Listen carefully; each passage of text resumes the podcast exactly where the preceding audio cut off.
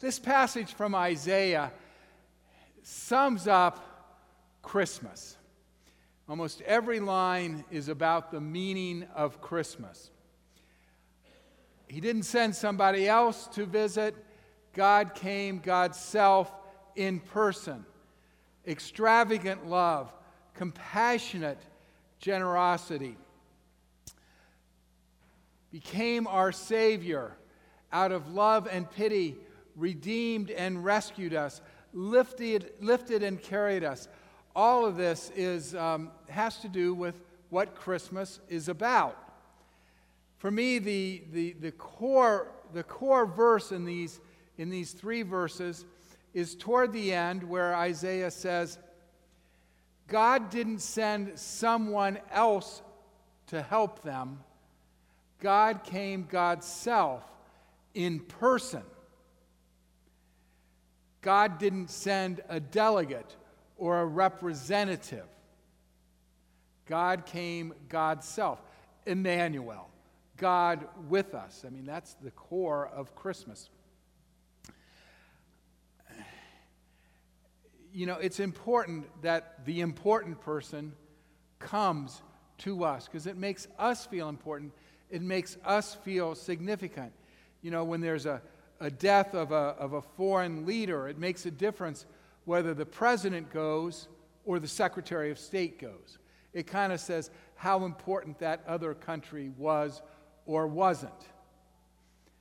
My father died in 1983 when I was serving Summit Church at the north end of campus, and Leonard Confar was the district superintendent. Dad's funeral was in Dayton. It meant a lot to me that Leonard Confar came from Columbus to Dayton for Dad's funeral. It said that I was important in Leonard's eyes, and Dad was important. It made a difference that Leonard came. He could have sent a representative, he could have delegated someone. In three weeks, 16 of us will be in Mexico visiting the orphanage, and we'll be worshiping at, at Pastor Miguel's church. It makes a difference that we go in person. For it says that their ministry, what they're doing with the orphans in Mexico, is important. It bolsters them, our presence. I've told this story before, but it's kind of a, uh, it's a story that's, that's, that's impacted my life. Um, in the spring semester quarter of my sophomore year, I, I worked in Jersey City at PS 22, uh, tutoring kids in in the slums of Jersey City. Uh, we lived in a, in a tenement building. Uh, one of our neighbors in the tenement was, uh, was a um, Roman Catholic priest who worked with the homeless and prostitutes and drug addicts. The following semester, we took a weekend off, and several of us who had tutored in Jersey City drove down um, to spend the weekend in New York. Uh, halfway there, we said, Well, where are we going to stay? Well, we'll stay with Ed. He'll take us in. He's a priest, he's got to be nice to us. And so we, um, we, went, we went to Ed. We went back to the tenement and asked Ed if we could stay with him. And he said, Sure. And he said, I'm really glad you guys came down because we're having a fundraiser, we're having a covered dish at, at the homeless shelter, and it would really be good if you guys came.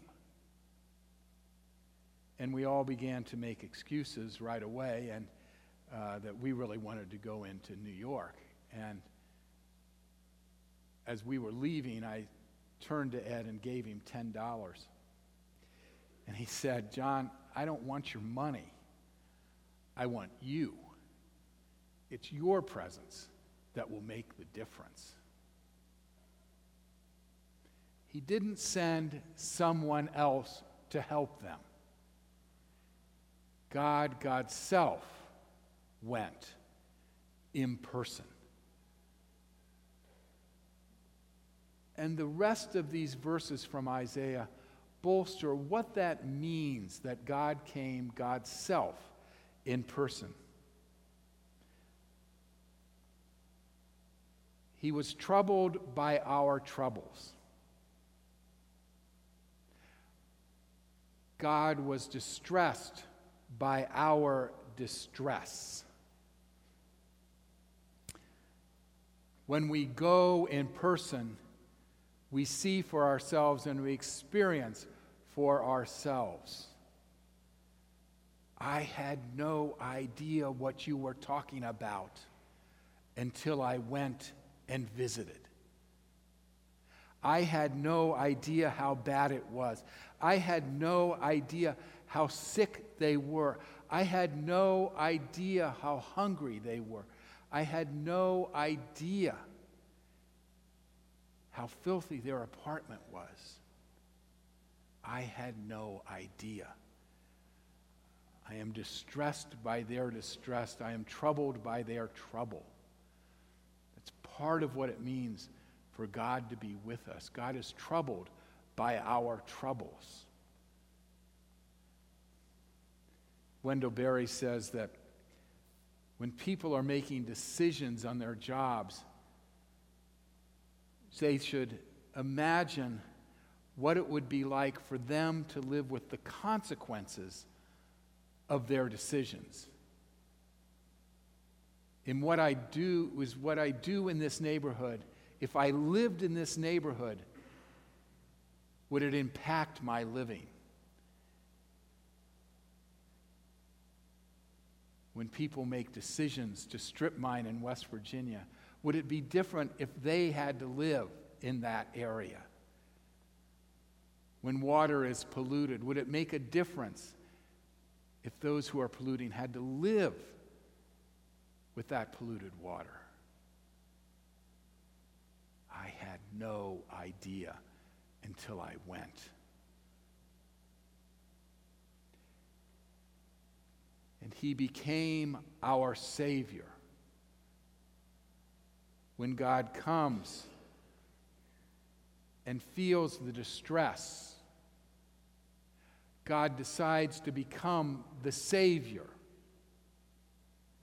to lift people out. God rolls up God's sleeves. God gets to work. God becomes engaged. It's the 23rd Psalm. Yea, though I walk through the valley of the shadow of death, thou art with me. God becomes engaged and involved. God saves out of pity and love, Isaiah says. God with us saves out of pity and love.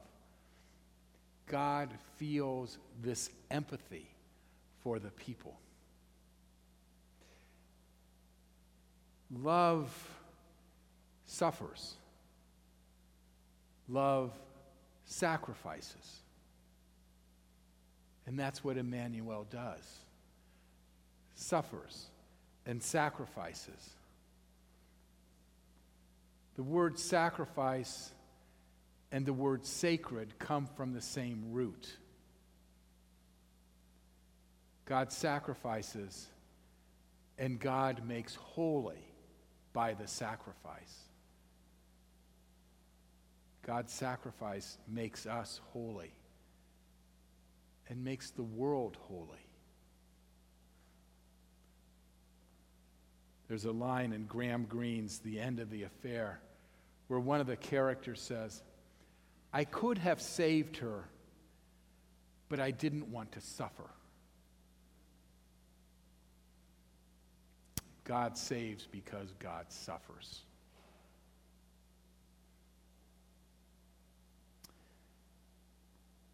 God rescues, God redeems.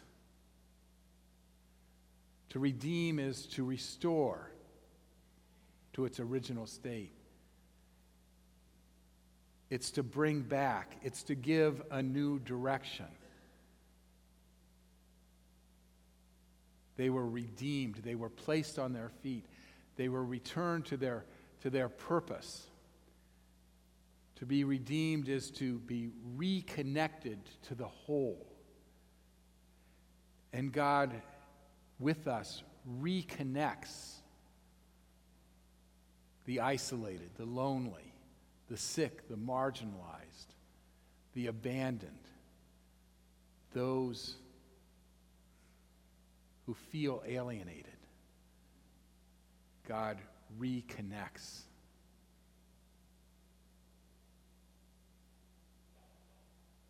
Then it says, God with us says, These are my children. These are my children who would never betray me. God with us develops a relationship. It's hard to have a relationship when we aren't with people. It's hard to have trust when we aren't with people.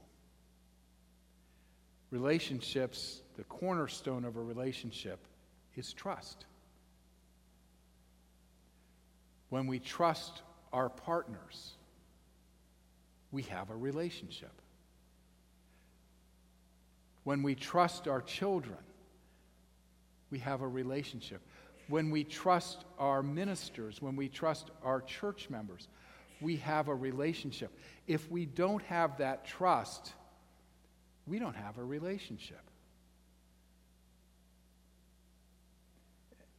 And that trust is developed through vulnerability, through humility, through placing ourselves in the other person's hands. And that's what God, Emmanuel, does. Comes as a child, saying, I trust you. Now let's have a relationship.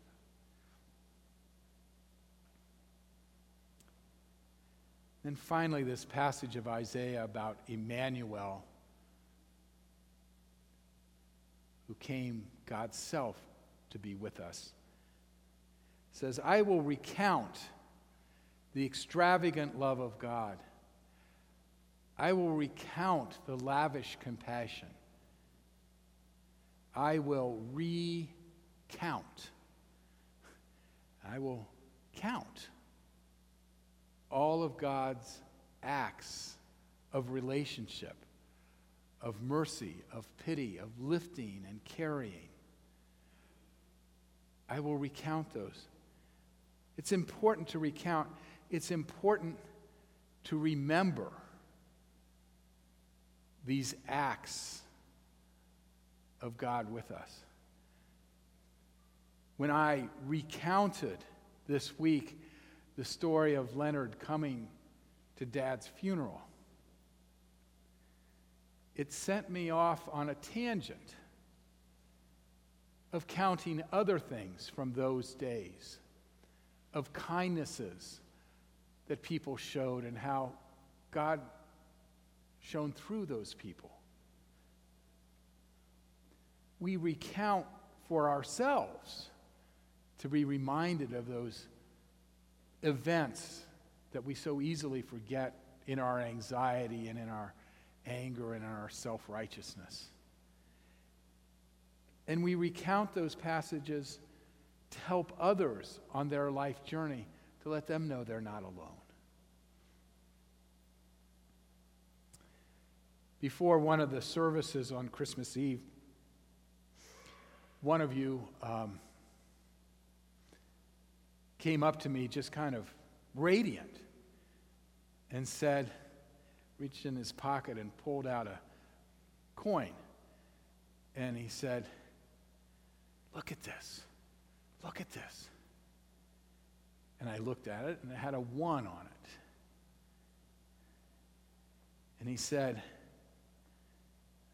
This is my first anniversary of sobriety.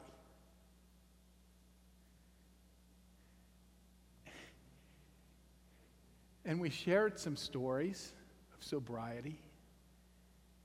And then he told a story that some would consider coincidence, And he and others would say, This is evidence of God working in my life. This is evidence of God's presence in my life, helping me. And I thought, that's a great Christmas present he just gave me. Recounting God's wonderful deeds in our lives. God with us. Wendell Berry has written a poem called Remembering That It Happened Once. He's a farmer in Kentucky. And he talks about on a frosty April morning, like any other, going out to his barn. And he starts to wonder about what will happen when he opens the barn door. And he says, I remember that it happened once, that another world entered our world in a very ordinary way.